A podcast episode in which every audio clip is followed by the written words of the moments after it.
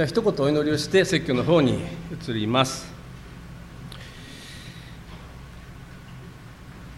天地万物を創造され今に至るまでこの世界を治めいろんな世界の情勢の中にあってもこの世界を守ってくださっている父なる神様。今日も私たちは霊と誠をもって共に集められあなたを礼拝できます幸いを心から感謝をいたします。神様本当にただあなたの御子イエス・キリストの十字架の宮座と復活の技により私たちは罪が許されまた私たちに精霊が与えられそして神の子とされあなたを礼拝できるそういう特権を与えてくださったことをこの朝も心から感謝いたします。どうぞ主よしばらく御言葉に耳を傾けたいと思います。しどうぞあなたがお語りくださり私たちが神様についてさらに深く知りそして神様の愛に応答してここから出ていくことができますように導いてください。また神様古田牧師が富山市場協会の方で今日は奉仕をなさっておられますけどもどうぞ先生の奉仕を豊かに祝しまた伝道集会ですので伝道礼拝ですので主をどうぞあなたの救いに目を留め救いに導かれるものも起こされるように主をどうぞ先生を豊かに用いてください。また格別にこの礼拝後に行われます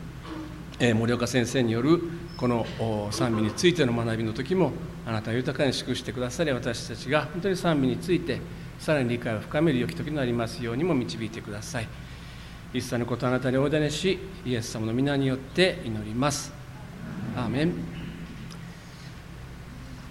2023年私が市場教会で説教させていただく時にはローマ人の手紙の8章からえ説教させていただいております。でローマ人の8章ローマ人の手紙の8章というのはとても私たちにとってえ意味深いといいますか恵まれる箇所ではないかなと思うんですね。一節ではこういうわけで今やキリストイエスにあるものが罪に定められることは決してありません。罪の許しの宣言で始まる章であります。ただキリストの十字架の贖いによってのみ私たちの罪は許され私たちは神の前に生かされています。でそれだけじゃなくて私たちが神様に従って歩むことができるように私たちには精霊が与えられている。そのことの素晴らしさが8章の前半で語られていきます。もう精霊、まあ、御霊という言葉が何度も何度も出てくるんですね。6節には肉の思いは死ですが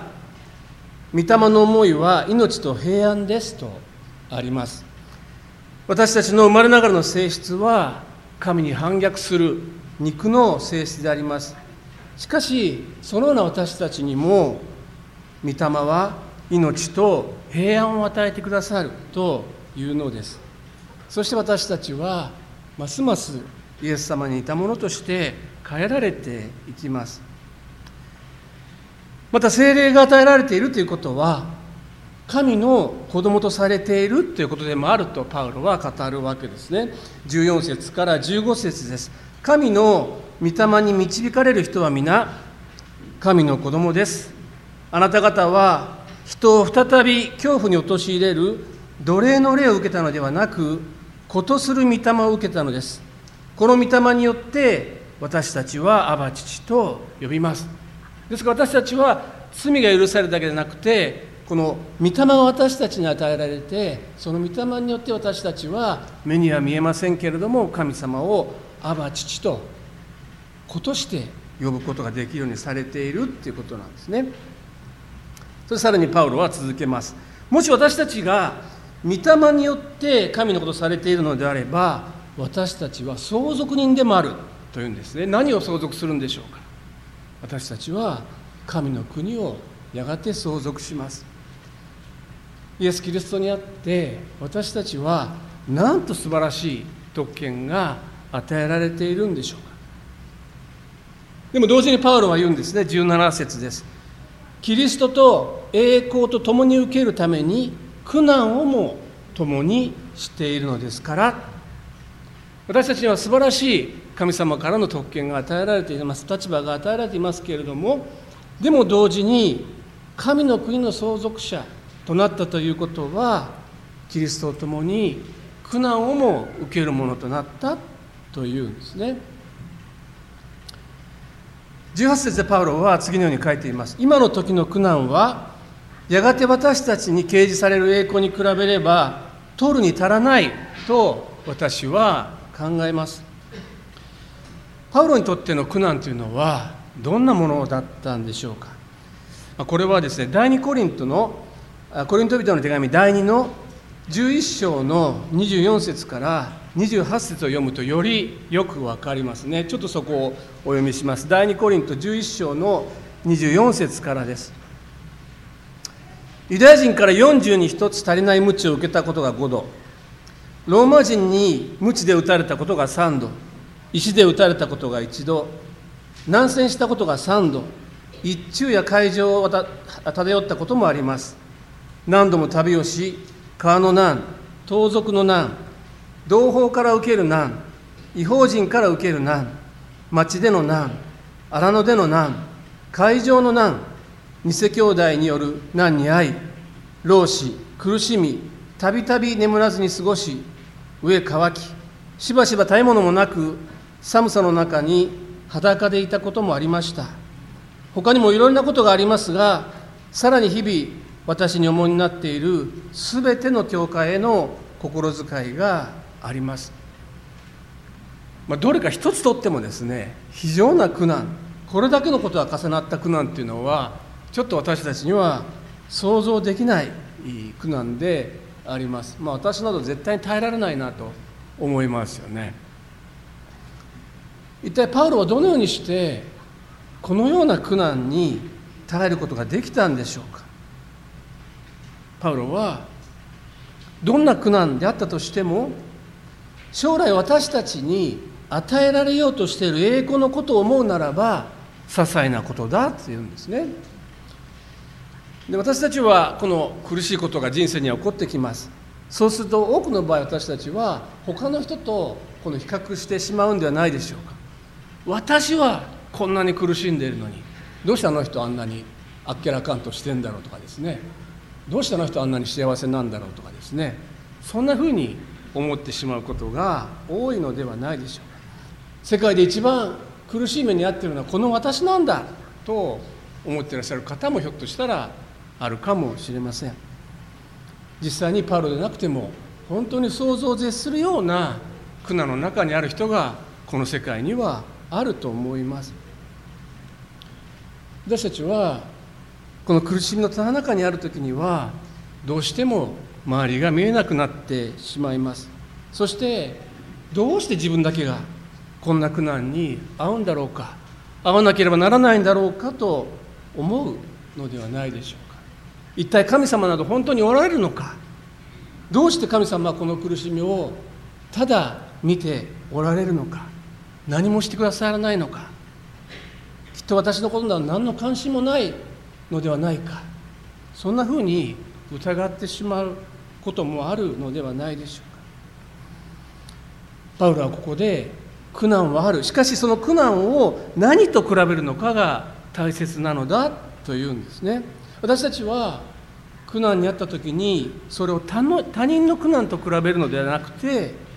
やがて私たちに掲示される栄光と比べるのだというんですね。もしそうするなら私たちの今の苦難も取るに足らないとパウロは言うんですね。ナチスによる強制収容所の中を生き抜いたビクター・フランクルという方がいます。この方がある本を書いているんですけれども毎年ですねクリスマスが過ぎると多くの人がバタバタと亡くなっていったと書いています。それはなぜでしょうか？それはクリスマスが来るならばクリスマスまでには必ずこの強制収容所から解放されるっていうそういう噂が流れていたからなんですね。でそれを本当に信じてそこに希望を置いていた人はクリスマスが過ぎても強制収容所から解放されなかったので希望を失って亡くなっていったっていうんですね。私たちがどこに望みを置くのかどこに希望を置くのかで私たちの生き方は変わってくるのであります。19節をお読みします。被造物は切実な思いで神の子供たちが現れるのを待ち望んでいます。被造物というのはこの全て神様が創造してくださったものです。ね私たち人間だけではなくてこの太陽も月も星も地球上のあらゆる生物植物動物を指しています。その神様の創造してくださったもの全てがやがて神の子供たちが現れるのを待っているというんですね。ここでいう神の子供たちというのは終わりの日によみがえる全てのクリスチャンたちのことを指しています。ですからこの被造物神様から創造されたものも全てクリスチャンたちが現れるのを待っているというんですね。先日私あのシンガポールでちょうど OMF のこの施設の前が植物園なんですね。で大体毎朝そこに行って歩きながら祈るんですけれどもまあ日本ではなかなかないような熱帯植物がそこにはありますね。では本当に神様の創造されたものは素晴らしいなと思いながらあの、まあ、変ですけども創造のそのいろんな花に向かって話しかけてするんですね、まあ、あなたも私と同じだよ神様に作られたものなんだよいつか私私たちはあなたの前にあなたたちの前に現れるんだよみたいな話をあの日本語でして、まあ、奇妙に思われたと思うんですけども。そういうことなんですね。いつか私たちはイエス・キリストなる者たちはこの被造物の前に現れる。それをこの植物も動物も待ち望んでいるというわけです。それでは被造物の現状はどのようなものなんでしょうか？20節を見てみましょう。被造物が虚無に服したのは自分の意思からではなく服従させた方によるものなので彼らには望みがあるのです。まあ、虚無っていうのはなかなか難しい言葉が使われていますけれども、まあ、ここで使われている言語の意味はですね本来の効力を失って実を結ばない状態。そういう意味だそうです。本来の効力を失って実を結ばない状態。つまり私たちが見ているこの、まあ、鳥や花や、まあ、植物そして、まあ、犬や猫やですね。この動物は素晴らしい神様の作品なんですけれどもそれでも神様の目から見ると完全ではない。不完全な状態に置かれているっていうことなんですね。例えば薬のことをちょっと考えてみたいと思うんですけれども、まあ、薬っていうのは大抵有効期限っていうのがありますよね。で多くの場合有効期限が切れるとその薬の効力はま失って、まあ、弱まっていくわけです。そして有効期限を長期的に過ぎればもう薬としてのこの効き目はですねほとんど期待できなくなってしまうわけですよね。つまり本来の効力を失って実を結ばない状態になるわけです。つまり私たちが住んでいるこの世界も初めに神様が創造された素晴らしい世界からは遠く離れてしまっているということなんですね。この23年はコロナウイルスによって世界中の人々が苦難を味わいました。でこんなふうにしてコロナウイルスが広がって多くの死者がこの出ると私たちはなぜなんですかと思ってしまいます。でも聖書の説明によればそれはある意味自然なことなのです。つまり現在のこの世界の姿は本来あった姿ではなくて罪の結果なのだということであります。創世紀の3章の17節から18節というところを少しお読みします。創世紀の3章の17節から18節ですね。また人に言われたあなたが妻の声に聞き従い食べてはならないと私が命じておいた木から食べたので大地はあなたのゆえに呪われる。あなたは一生の間苦しんでそこから食を得ることになる。大地はあなたに対して茨とアザミを生えさせあなたは野の草を食べる。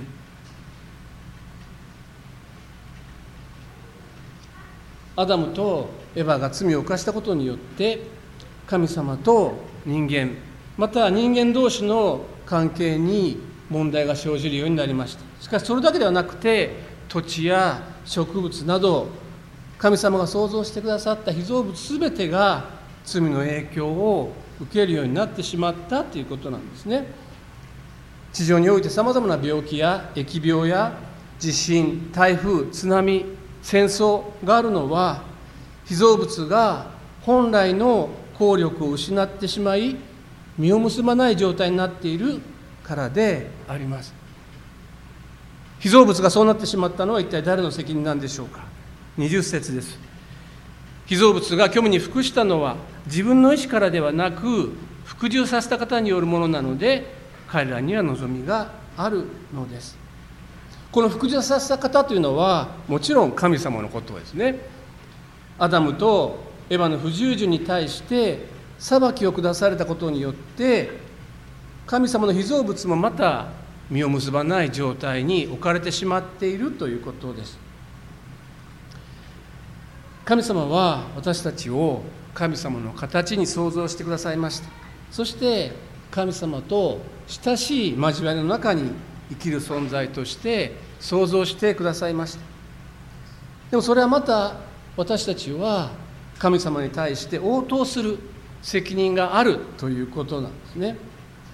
でも被造物はそうではないんですね。動物には神様と交わる能力は与えられていません。植物も同じであります。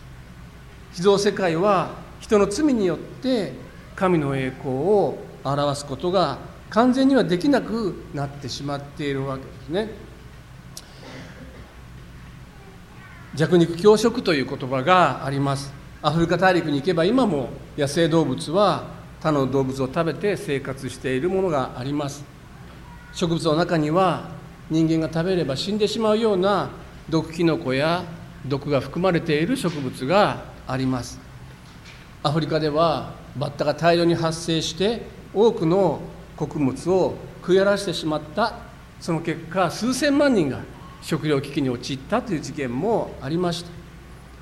でこれらのことはおそらく神様が初めに創造された世界にはなかったことであると考えられます。私たちが自分たちの罪で苦しんでいるようにこの自然界も神の創造の世界もまた虚無の中にあり滅びの束縛の中にあるとパウロは言うわけですね。神様のご計画はこの罪によって力を失ってしまった世界。この世界が全て新しく作り変えられるということであります。21節をお読みします。被造物自体も滅びの束縛から解放され神の子供たちの栄光の自由に預かります。今は弱肉強食の世界で動物たちの中にあってもまた人間の世界であっても私たちは苦難を経験します。疫病や地震や台風火山の噴火があります。しかしこの世界も私たちが見ているこの世界もやがて完全に新しくされる時が来るんですね。滅びの束縛から解放される時が来ます。神様の子供たちは栄光の自由が与えられる時がやってきます。パウロはまた別の表現もここでしてるんですね。22節をちょっと読みしますけれども。私たちは知っています。被造物のすべては今に至るまで共にうめき共に生みの苦しみをしています。まあ、あのお子さんをお産みになった方はみんな分かると思うんですけれども、まあ、赤ちゃんというのは受精卵受精卵から始まって母親の体内で成長してそして生み出されていきます。その時には大きな苦しみがあります。でもそこでこの赤ちゃんが誕生するとその赤ちゃんが誕生した喜びのゆえにもう苦しみはどこかに行ってしまうわけですね。罪の影響を受けた被造物は今もこの救いを待ち望んでいるわけです。新しく生まれるこの赤ちゃんのようにこの待ち望んでいるわけですね。ですからうめきながら救われるのを待っているのは被造物だけではないんですね。私たち人間も同様であります。23節をお読みします。それだけでなく御霊の発歩をいただいている私たち自身も子にしていただくこと。すなわち私たちの体があがなわれることを待ち望みながら心の中でうめいています。この私たちというのは一体誰のことでしょうか？御霊の発報をいただいている私たちとありますから当然クリスチャンのことであります。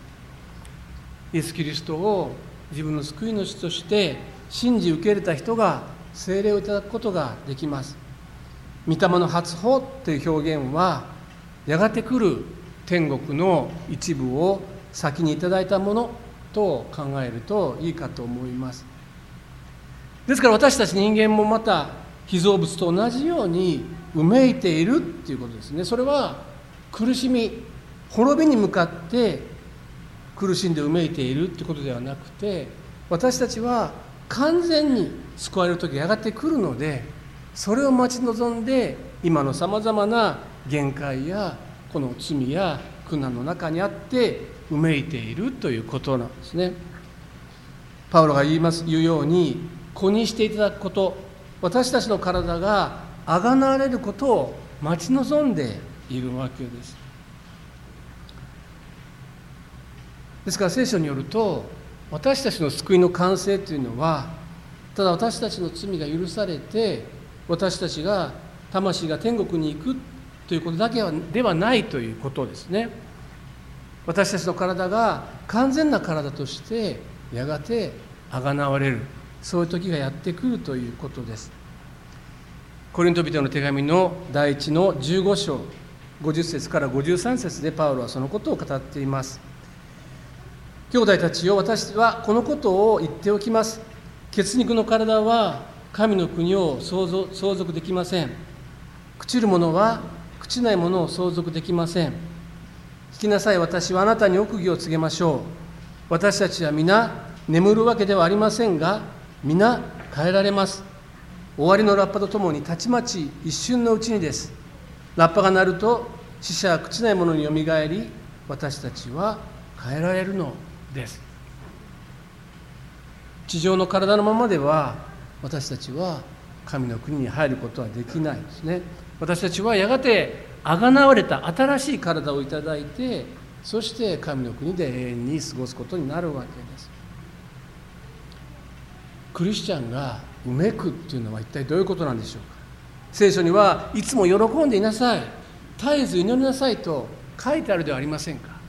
クリスチャンがうめくというのは何かおかしいんじゃないですかっていう方がひょっとしたらあるかもしれません。でもそうではないと思うんですね。例えばどんな人にも肉体のうめきっていうものがあるんじゃないでしょうか。私は今59歳になりましたけれどももう若い時のようにですね走ったり運動したりすることはもうできないですね。もうさまざまなところに少しずつ体の痛みを感じる年になってきました。またもっと高齢の方はさらにそうでしょう。また病の中にある方にとってはさらに深い肉体の痛みを経験されている方があるかもしれません。あるいは愛する方を失ったそういう悲しみの中でうめいくことがうめいてしまうことがあると思います。またある人たちは私たちは自分の内側を見て埋めることがあるのではないでしょうか。クリスチャンであるのに私はどうしてこんな醜いことを考えてしまうんだろうか。クリスチャンなのに私はどうしてこんなことをしてしまうんだろうか。そんなことを思ってうめくということもあるのではないでしょうか。それは罪なんでしょうか。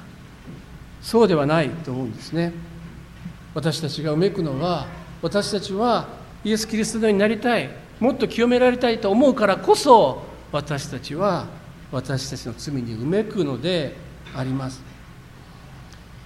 続いて主に委ね主が私たちを変えてくださることを信じていこうではありませんか。おそらくですねどんな人でもこのスポーツをしたことのある人まあ音楽でもいいと思うんですけれどもこの憧れのプロの選手のプレーを見てですねああんなふうになれたらなと思うこと思う方があると思うんですね。実際に真似してやっています。このあのシュートしてみたりですね。この何かバッティングしてみたりします。でもそのようにはできない自分にぶつかって、まあ、うめくわけですね。どうしてあんなふうに打てないんだろうか。どうしてあんなふうに走れないんだろうか。でもいつかあのようになれると信じて練習を続けていくわけです。同じように私たちもこの地上の生活においておいては弱ってくる肉体や老いとの戦いまたまとわりついてくる罪の罪の戦いがあるので私たちはうめくるのであります。でもやがての時に神の子としていただき新しい肉体をいただけるそういう希望があるからこそ私たちはこの地上ではうめきますけれども神様を愛して神様に聞き従うことができるのではないでしょうか。神様を慕い求めて礼拝するために私たちは集まるのではないでしょうか。パウロはさらに続けます。24節から25節ですね。私たちはこの望みとともに救われたのです。目に見える望みは望みではありません。目で見ているものを誰が望むでしょうか。私たちはまだ見ていないものを望んでいるんですから忍耐して待ち望みます。私たちの救いと希望は宇宙大のものなんですね。そしてそれは確実なものです。ひょっとしたらそうなるかもしれないというのではなくて確実に主はこの世界を新しくしてくださいます。私たちはその時を待ち望みそして今生みの苦しみをしているんですね。被造物は私たちイエス・キリストを信じる者たちが救われて新しい体を持って彼らの前に出てくるのを今か今かと楽しみにしているんですね。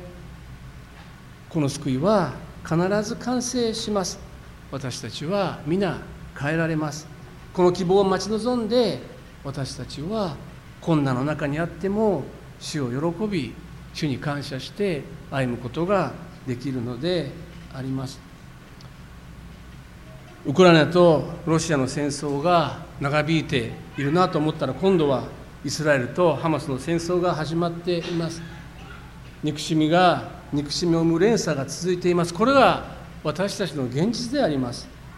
民族と民族との戦いもまた同じ職場の人との対立もあるいは家族の中での不和も実は私たちが神様から離れている。その霊的な現実から生まれてくるんですね。ですから私たちは本当に悪のない世界。本当に汚れのない世界。本当に清い世界。ただ正義と清さと愛だけが支配する世界を求めるからこそうめくわけですね。でも神様は全てのことをご存知です。私たちの痛み悲しみ苦しみをよく知ってくださっています。私たちの叫びを聞いてくださっています。そしてどんなに悲惨な現実があるとしても神様はまだこの世界を見捨てておらず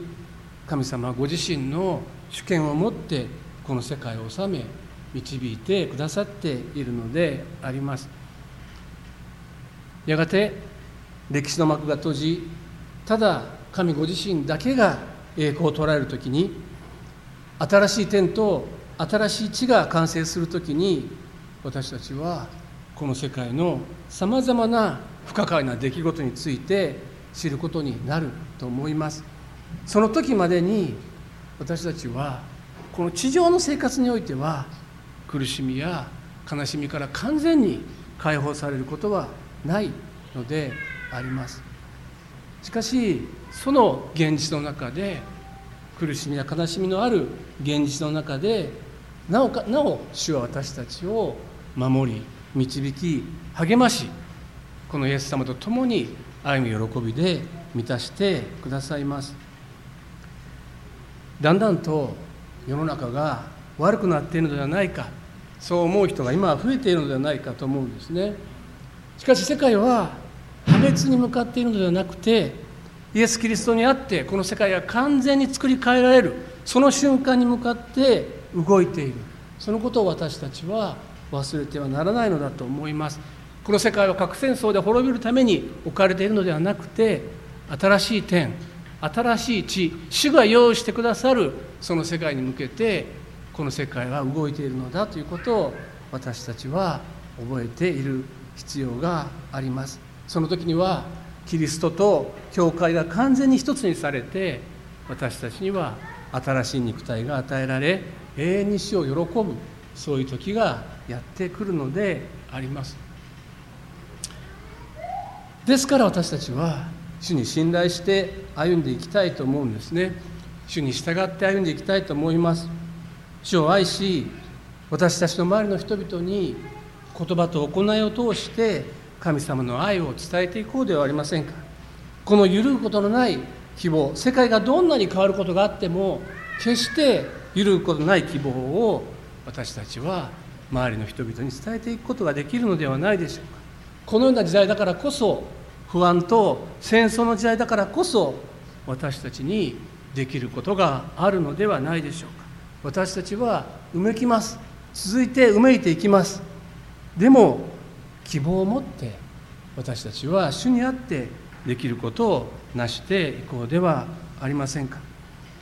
最後に一箇所御言葉を読んで説教を閉じたいと思います。第一コリントの15章の